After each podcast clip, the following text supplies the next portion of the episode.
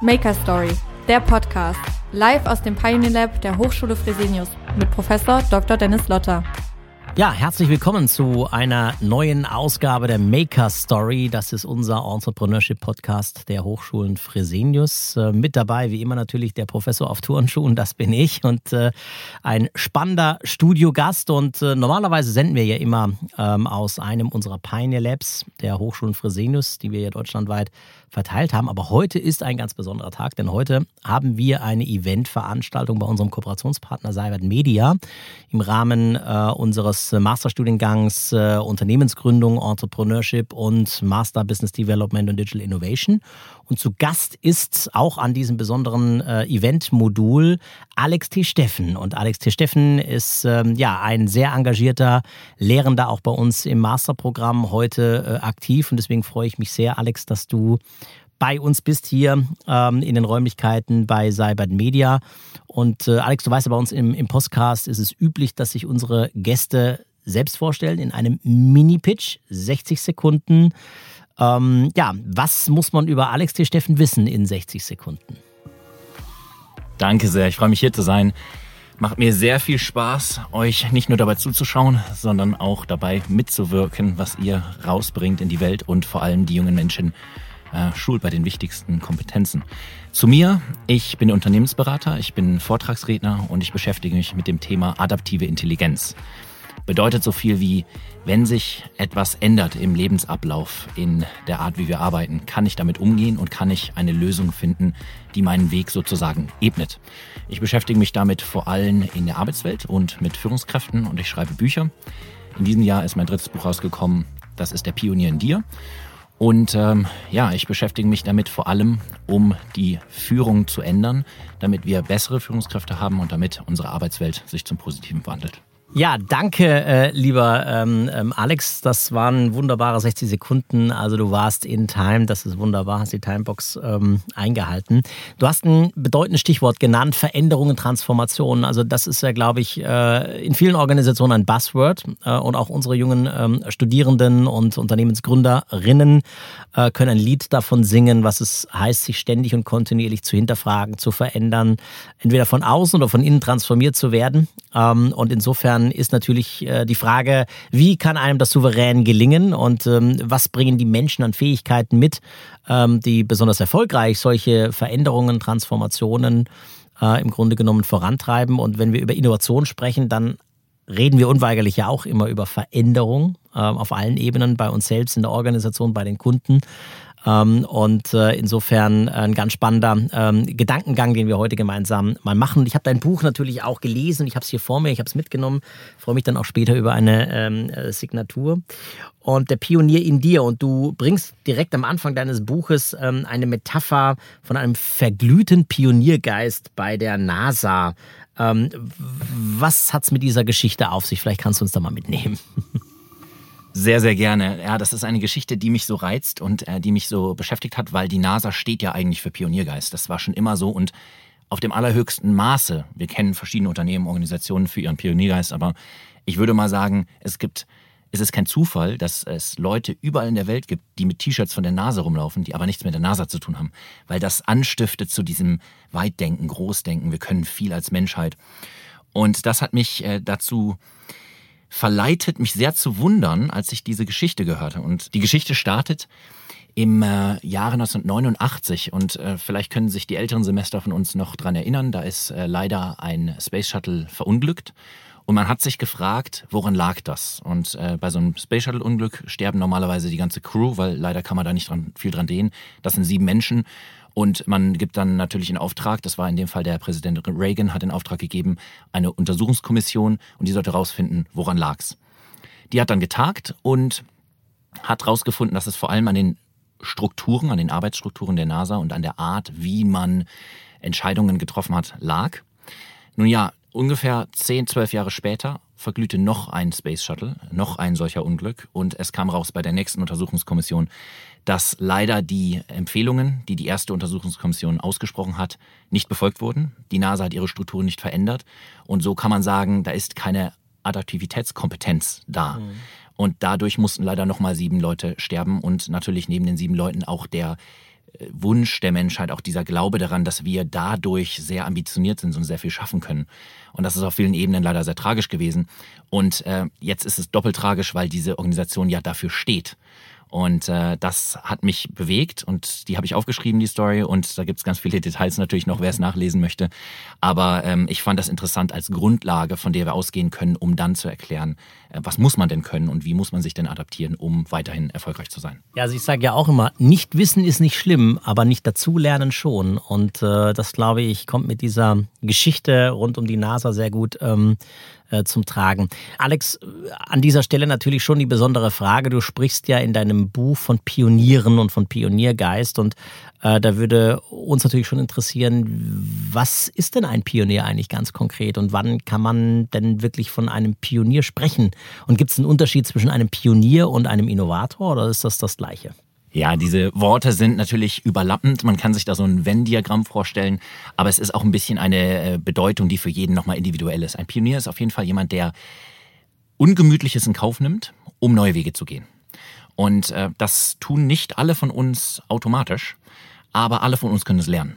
Und da gibt es natürlich dann auch ein paar Kompetenzen. Das Wichtigste ist aber, dass man sich immer wieder hinterfragt und dass man immer wieder bereit ist, ein bisschen auch äh, Schmerzen auf sich zu nehmen, weil man das größere Ziel vor Augen hat und sagt, dafür bin ich bereit, das zu tun.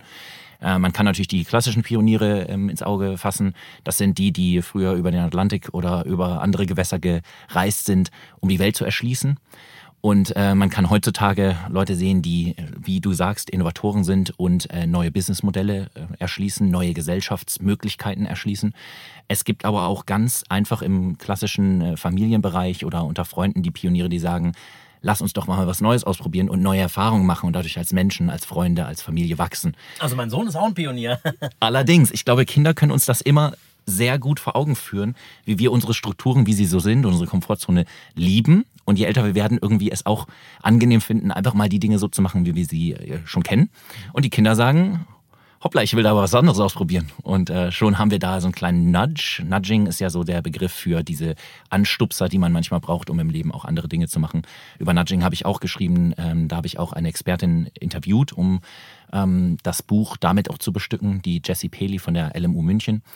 Und ähm, das ist auf jeden Fall was ganz Wichtiges, was uns Kinder zeigen können und was wir brauchen, um weiterhin in äh, unserer Gesellschaft voranzukommen. Jetzt hast du ja davon gesprochen, dass man durchaus ähm, diesen Pioniergeist und diese Kompetenzen trainieren und lernen kann.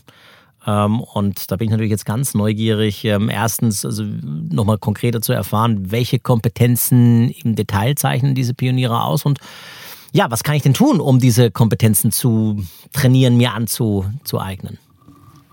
Ja, das ist äh, direkt eine Frage, die mich zur Neurowissenschaft bringt, weil wir können, ob wir jetzt im Unternehmenskontext und im Führungskontext denken, aber auch im ganz klassischen Familienbereich, wir können eigentlich äh, nicht über Metathemen wie Führung oder, oder eine, eine äh, Familienstruktur aufbauen reden, wenn wir nicht auch gleich von der Hirnforschung reden. Oder wenn wir die Hirnforschung ähm, sozusagen außen vor lassen, dann entgeht uns da was, weil Menschen führen Organisationen. Das ist relativ klar. Und ähm, leider sind Menschen auch Menschen und nicht Maschinen und vor allem keine Algorithmen und deswegen sind sie nicht perfekt.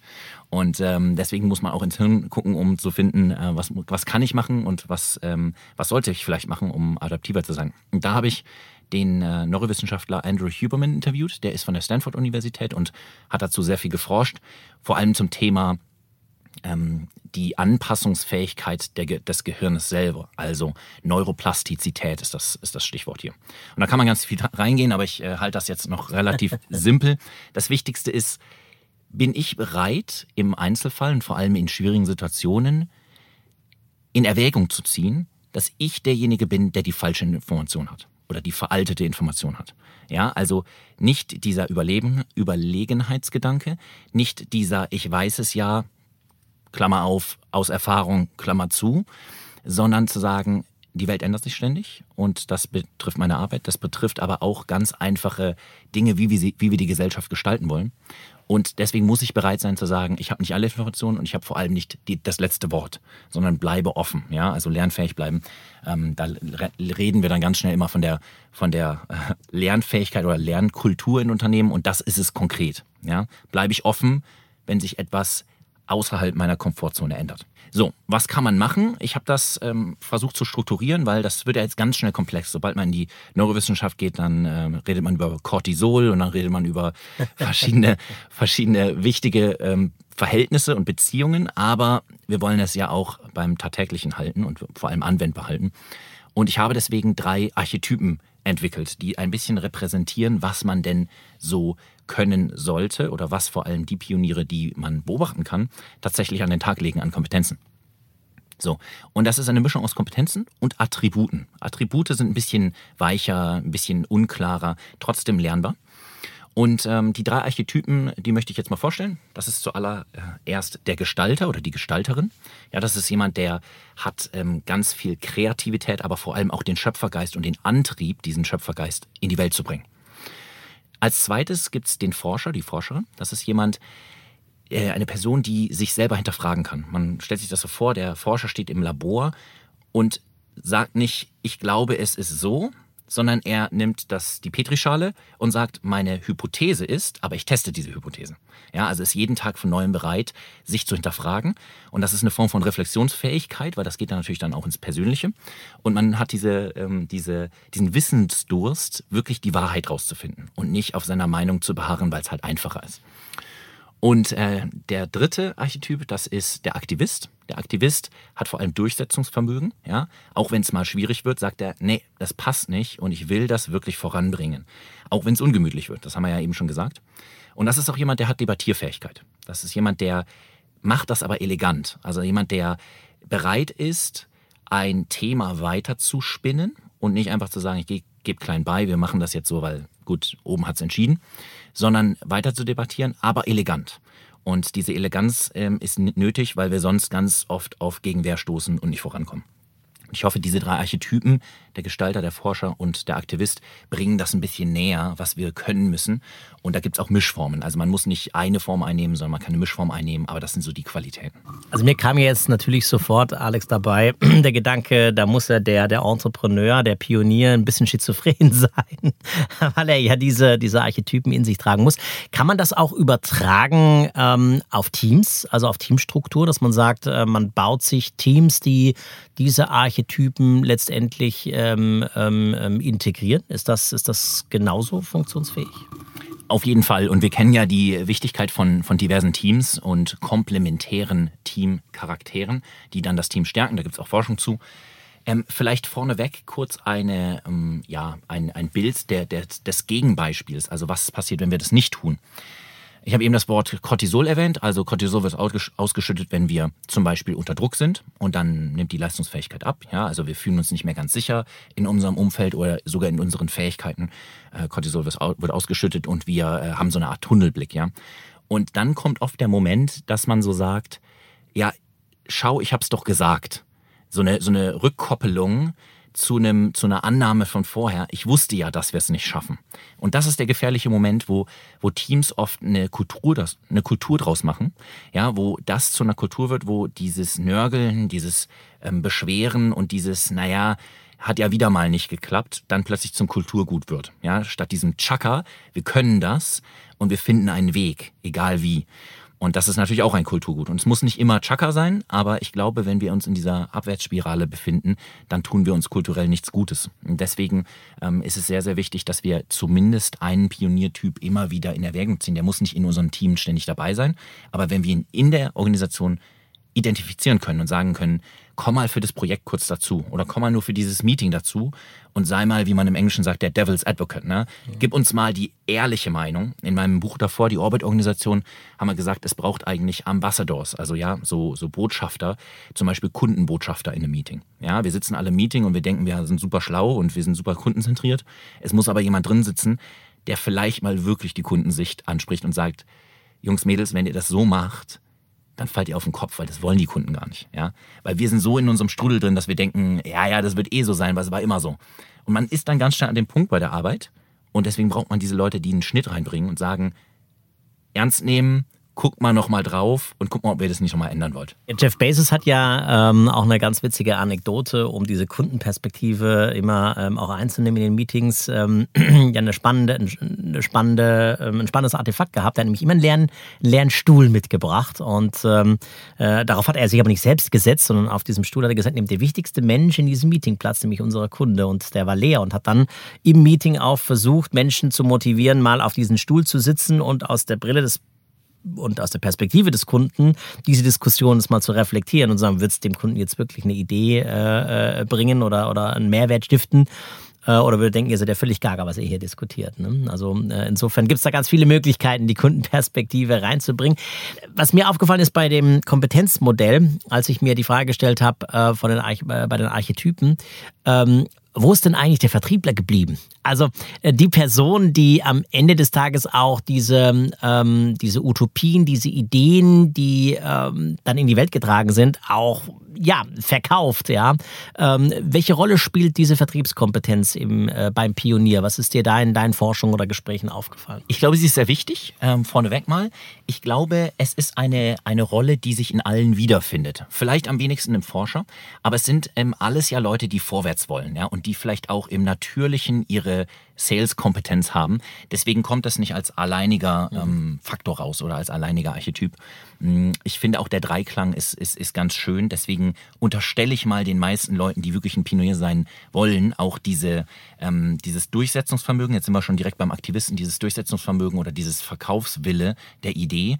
Ähm, und das haben, glaube ich, auch Entrepreneurs an sich schon oft in sich. Und so ist es vielleicht aus der, aus der simplen Sicht zu kurz gekommen, aber ich glaube, es steckt eigentlich in der Wurzel von jedem Einzelnen.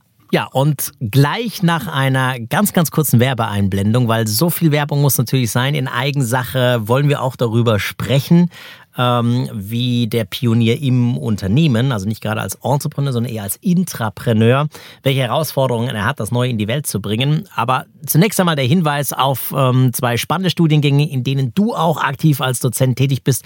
Deswegen sei diese Werbung an dieser Stelle erlaubt. Womit wird ein Unternehmen morgen oder übermorgen eigentlich sein Geld verdienen?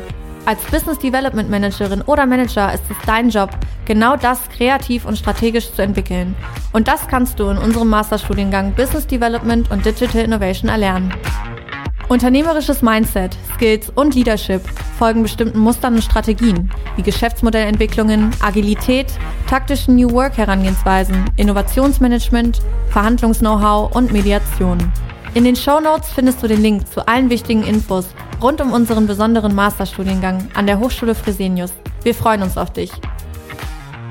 Ja, lieber Alex, ähm, Entrepreneur, Intrapreneur, der Unternehmer im Unternehmen, also der Pionier, der in Konzern- oder Unternehmensstrukturen das Neue in die Welt bringen soll, Pionierleistungen äh, bringen soll. Das ist nochmal eine spezifische Herausforderung, denn bei ihm liegt ja nicht unbedingt zwangsläufig wie beim Unternehmer die komplette Entscheidungsmacht, das zu tun.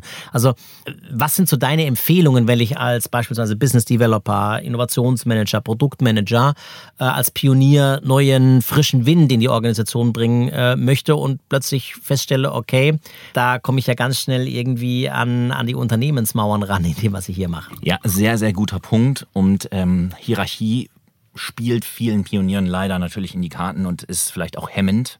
Das werden viele, die zuhören, vielleicht schon kennen aus dem Alltag. Und genau da müssen wir ansetzen. Der Pionier, die Pionierin hat kind confidence. Das werdet ihr auch im Buch nochmal nachlesen können. Das ist jetzt ein englischer Begriff. Ich finde, die englischen Worte treffen es hier am allerbesten. Ja, also es ist eine Kombination von zwei Fähigkeiten, Kindness und Confidence, die kombiniert erst ihre Wirkung ent, entfalten. Ja? Also Kindness, wir sind äh, gut miteinander, wir sind, wir sind, ähm, wir respektieren den anderen, aber wir sind vor allem freundlich im Umgang. Nur freundlich alleine bringt uns nicht weit. Ja? Ähm, deswegen auch die Confidence, ja, da sind wir wieder ein bisschen beim Aktivisten, die Confidence zu sagen, ähm, ich ziehe das jetzt durch und ich schlage jetzt Alarm. Aber auch das alleine stört. Ja, also alleine nur Confidence ist ein lauter Nörgler vielleicht oder ein lauter jemand, dem man vielleicht auch irgendwann nicht mehr zuhören will. Jemand, der nur nett ist, ist jemand, ja cool, aber der kriegt nichts gebacken. Und kein Confidence ist jemand, der das schafft, diese Eleganz an den Tag zu legen, zu sagen, ich weiß, wann ich drücken muss und ich weiß, wann ich vorsichtig sein muss und kann da auch wieder Mikrolevel adaptive Intelligenz zeigen, ja? Ich bin nicht zu laut, wenn jemand eh mir nicht zuhört und ich bin nicht zu nett, wenn mal auf die Kacke gehauen werden muss, mhm. sozusagen, ja. Also das ist das Erste. Das Zweite, was ich unbedingt mitgeben möchte, ist, mach die Hausaufgaben zuerst. Und ich nenne das vor allem die Kosten des Nichthandelns. Also, wie überzeuge ich jemanden, auch jemanden, der in der Hierarchie über mir ist? Ähm, und wie mache ich ihn oder sie dafür aufmerksam, dass es wirklich wichtig ist, dass wir jetzt handeln?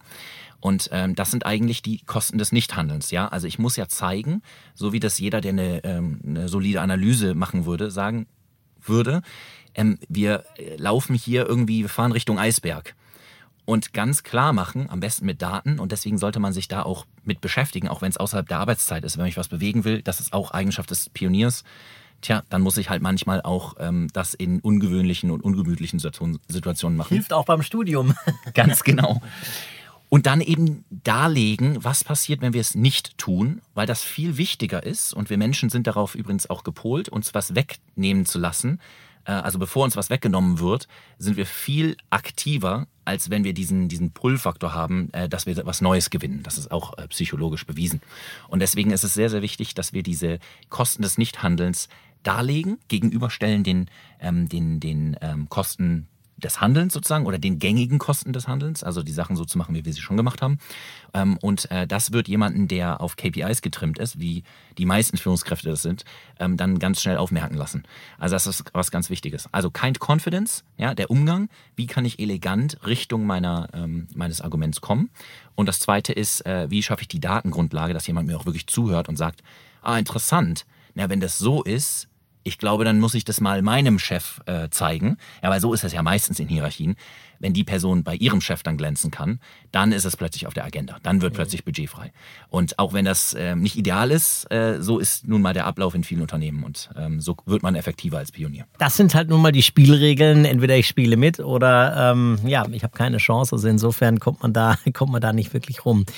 Ähm, jetzt ist es natürlich so, ähm, als Intrapreneur ähm, in, in, in, in einem Unternehmen, ähm, äh, um neue Ideen ähm, in die Welt zu bringen, hast du gerade eben ja, äh, ja auch schon gesagt, muss man immer, ist immer ein Kampf um Budgets da.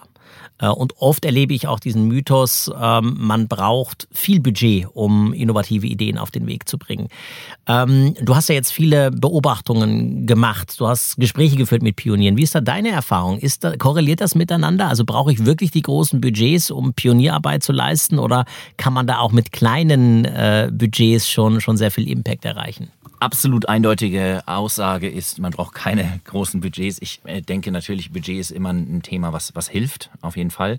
Aber äh, man kann auch äh, seiner Verantwortung nicht gerecht werden und Budgets sozusagen an die Wand fahren, wenn man zu schnell gutgläubig ist. Und ähm, ja, Pionierarbeit ist auch immer testen.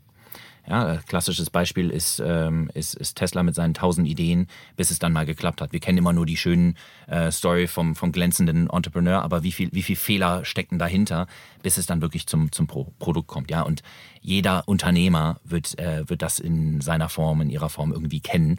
Und ich denke, ähm, das ist ganz wichtig. Deswegen der Verantwortung auch gerecht werden, was man da macht, wenn man was anstößt, wenn man ein Thema anstößt.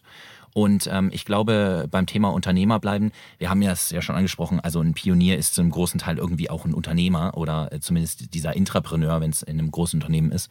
Und die Eigenschaft von Unternehmern oder eine Kerneigenschaft aus meiner Sicht ist eben dieses Growth Hacking oder mit wenig Ressourcen viel anstellen. Ja, also andere Wege finden als die klassischen Wege, ähm, PR, die teilweise sehr teuer sein kann, auf anderen Wegen äh, zu erschließen oder ein Produkt mit einem ähm, mit irgendeinem Mockup äh, so zu erstellen, dass es beeindruckend aussieht, noch nichts kann, aber halt schon mal zeigt, was würde der Kunde in der Hand halten. Ja, also all die Dinge sind mittlerweile gängig, aber sie heißen eigentlich nur, ich, ich hacke etwas, ich nehme etwas mit ähm, wenig Budget und, und kriege das relativ weit, ähm, relativ zu dem, was ich investiert habe. Ja, und und dann beeindrucke ich Leute und dann kann ich ein Budget haben. Ja, also es ist eigentlich nur ein schrittweiser erster, das erste Stufe in einem schrittweisen Prozess dahin, dieses größere Budget auch wirklich zu bekommen, damit ich einen großen Wumms habe. Also für den Doppelwumms braucht man nicht unbedingt die großen Budgets, sondern man kann auch äh, große Ideen äh, mit kleinen Budgets realisieren. Das, das ist schon mal gut. Ähm, was für uns natürlich immer total spannend, interessant ist, ähm, bei unseren Gesprächsgästen in Erfahrung zu bringen, ähm, bei ihrer persönlichen äh, Erfolgs- und Lebensgeschichte, was so ihre Ja, Erfolgsprinzipien, unternehmerischen Erfolgsprinzipien in der ähm, Vergangenheit äh, waren, die dazu geführt äh, haben, dass sie in der Lage sind, ähm, das zu tun, was sie, ähm, was sie tun. Und deshalb natürlich auch an dieser Stelle die Frage an dich. Äh, was waren so deine drei Erfolgsprinzipien, die dich schon dein gesamtes unternehmerisches Leben mit geprägt haben, die du vielleicht auch anderen als ähm, Orientierung mit auf den Weg geben könntest? Ja, ich liebe diese Frage. Also es ist ähm, super wertvoll und ähm, ich bin sehr, sehr gespannt, äh, das auch in Zukunft anderen Leuten zu stellen, diese Frage. Also die werde ich mir abgucken. Danke dafür. Die erste habe ich direkt auch abgeguckt und zwar kommt die von meinem Großvater. Mhm. Mein Großvater ist schon verstorben und der hatte eine Philosophie, die zieht sich durch unsere ganze Familie. Jeder kennt diesen Satz, sei fröhlich, fleißig. Und diese Kombi, jetzt sind wir wieder bei einer Wortkombi von zwei Dingen, die im in der Kombination, in der Partnerschaft noch stärker sind als alleine. Fröhlichkeit alleine ist top, aber kriegt vielleicht nicht so viel äh, gebacken wie fleißig äh, sein. Und fleißig alleine äh, kriegt manchen auch zum Burnout. Und deswegen die, die Fröhlichkeit nicht verlieren. Und diese Kombi ist einfach Magie für mich. Also ich bin sehr, ich glaube, ich habe sehr viel Euphorie in mir. Ich bin auch sehr, was man auf Englisch sagt, excitable. Also ich lasse mich von Ideen auch anstiften und ähm, habe Freude dran. Aber ich kann glaube, ich nur bestätigen. Also ich muss natürlich gleich mal die Story äh, äh an dieser Stelle äh, da, da, dazu erzählen, ja, um, um dich wirklich immer noch mal zu bestätigen. Ähm, als ich dein Buch gelesen habe, habe ich gesagt, Mensch, ähm, das wäre eigentlich der Alex jemand äh, für unseren Studiengang als, als, als Dozierender und ähm, äh, jemand für unseren Podcast. Und ich habe ihn angeschrieben und er war, er war wirklich gleich begeistert, ja, was mich sehr freut. Und äh, ich glaube, es hat noch nicht mal eine Stunde gedauert, bis du geantwortet hast. Also insofern, äh, ja, das würde ich unterschreiben. Danke dir, ja. Also diese Begeisterungsfähigkeit ist was. Ähm was natürlich dann auch andere an, anstiftet und so haben wir eine Welle, ja. Und deswegen dieses fröhlich fleißig, aber wie gesagt, man darf auch nicht die Fleißigkeit verlieren. Also manchmal muss man über die Grenzen von dem, was man annahm, was man reinstecken muss, auch hinausgehen und sagen, das braucht jetzt nochmal 50 Prozent mehr und diesen Fleiß reinzustecken und nicht kurz vor Ende äh, abzubrechen. Das braucht es halt, und das werden auch wieder die Unternehmer bestätigen, das braucht es halt, um, um erfolgreich zu sein. Und ich denke, diese Mischung macht dann auch jemanden, der äh, etwas erreicht und aber auch glücklich mit dem ist, was er oder sie erreicht hat, ja. Das ist das Nummer, die Nummer eins. Die Nummer zwei ist was, das habe ich über die Jahre gelernt, und zwar im, im, im Business hat man oft die Versuchung, sich zu verkaufen. Wir haben eben Sales-Leute angesprochen. Und ähm, das, das Pricing, das ist eine ganz, ganz, ganz wichtige äh, Frage für mich gewesen schon immer. Und ich habe mich immer gefragt, warum habe ich manchmal bei Produkten oder bei Dienstleistungen dieses Gefühl, das war okay, aber es war viel zu teuer. Und das Interessante daran ist ja nie, ist es teuer oder nicht teuer, weil es gibt immer im Spektrum, in den Angeboten gibt es immer was Teures, was Mittelteures und was nicht so Teures, ja. Ähm, und es ist nie die Frage, ist es zu teuer, sondern ist es zu teuer im Vergleich zu dem, was ich empfunden habe. Ja, ins Restaurant gegangen, so und so viel Geld ausgegeben, sagen wir einfach mal 50 Euro ausgegeben, war es die 50 Euro gefühlt wert? Oder, oder wurden mir die jetzt sozusagen abgeknöpft und ich habe so, eine, so ein mittelmäßiges äh, Gefühl gehabt und denke an mein Lieblingsrestaurant und denke mir, oh, das hätte ich auch für 30 dort bekommen. Und die Frage, die sich stellt, ist eigentlich die 5x-Regel. Und für mich hat sich rauskristallisiert, wenn ich 10 Euro verdienen will, muss ich 50 Euro an Wert kreieren. Ja? Und dann bin ich berechtigt, sozusagen vom Markt mir 10 Euro davon abzuknapsen. So. Das, ist die, das ist die Profitregel, die ich irgendwie für mich entwickelt habe. Das heißt, wenn dieses Restaurant 50 Euro von mir nimmt, dann will ich eigentlich eine 250 Euro Experience haben, ja. Mhm. Das ist so mein, mein, mein Referenzpunkt. Jetzt kann man natürlich sagen, uh, das äh, bringt dich aber schnell dazu, viele Leistungen out there zu kritisieren. Für mich ist es eher so, es ist mein Ansporn für mich, ja. Also ich will die Leute ähm, mit meinen Leistungen natürlich überzeugen und vor allem ihnen einen riesen Mehrwert geben. Und dann darf mein Erfolg ein, ein Fünftel davon sein. Und das ist was, was äh, für mich ein Ansporn ist, der für mich auch meine, meine Qualität und meine Leistung, mein, mein, mein Fleiß dann auch wiederum fördert. Und ähm, ich hoffe natürlich, dass, äh, dass ich mich mit vielen Menschen und mit vielen Unternehmen umgeben kann, ähm, die das auch so, so praktizieren. Das ist Nummer zwei, also die 5x-Regel. Und äh, Nummer drei möchte ich eigentlich nochmal das sagen, was ich vorhin schon gesagt habe. Und das ist einfach ein, ein wichtiges Prinzip für mich im Business und das ist die Kind Confidence. Kommunikation ist, ist eigentlich 80 Prozent von dem, was wir machen. Ja? Also wir, wir arbeiten immer mit Menschen und wir müssen immer kommunizieren, Konflikt lösen, ähm, unsere, unsere Ideen weiterbringen. Und Kommunikation ist so viel.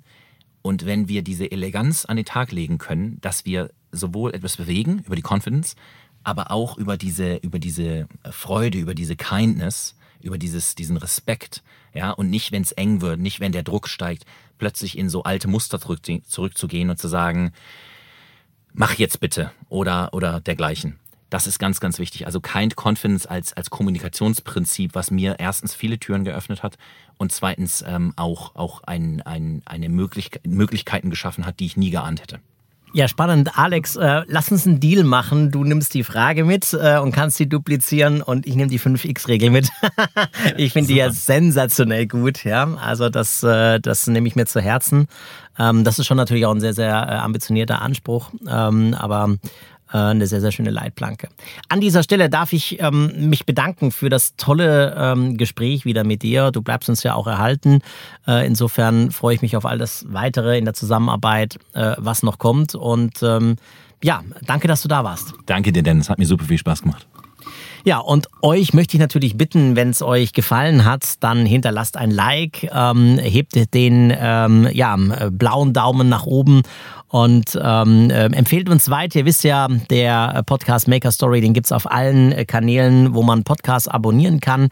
Ähm, ist äh, der Entrepreneurship Podcast der Hochschulen Fresenius gemeinsam mit der AMD. Jeden dritten Mittwoch im Monat eine neue Folge. Seid gespannt, wen ich äh, dann im nächsten Monat wieder ähm, vor dem Mikrofon habe, im Gespräch habe. Und äh, verabschiede mich jetzt ähm, und wünsche euch noch einen ganz, ganz wundervollen Resttag. Das war der Maker Story Podcast, live aus dem Pioneer Lab der Hochschule Fresenius. Neue Folgen gibt es jeden dritten Mittwoch im Monat, überall, wo es Podcasts gibt.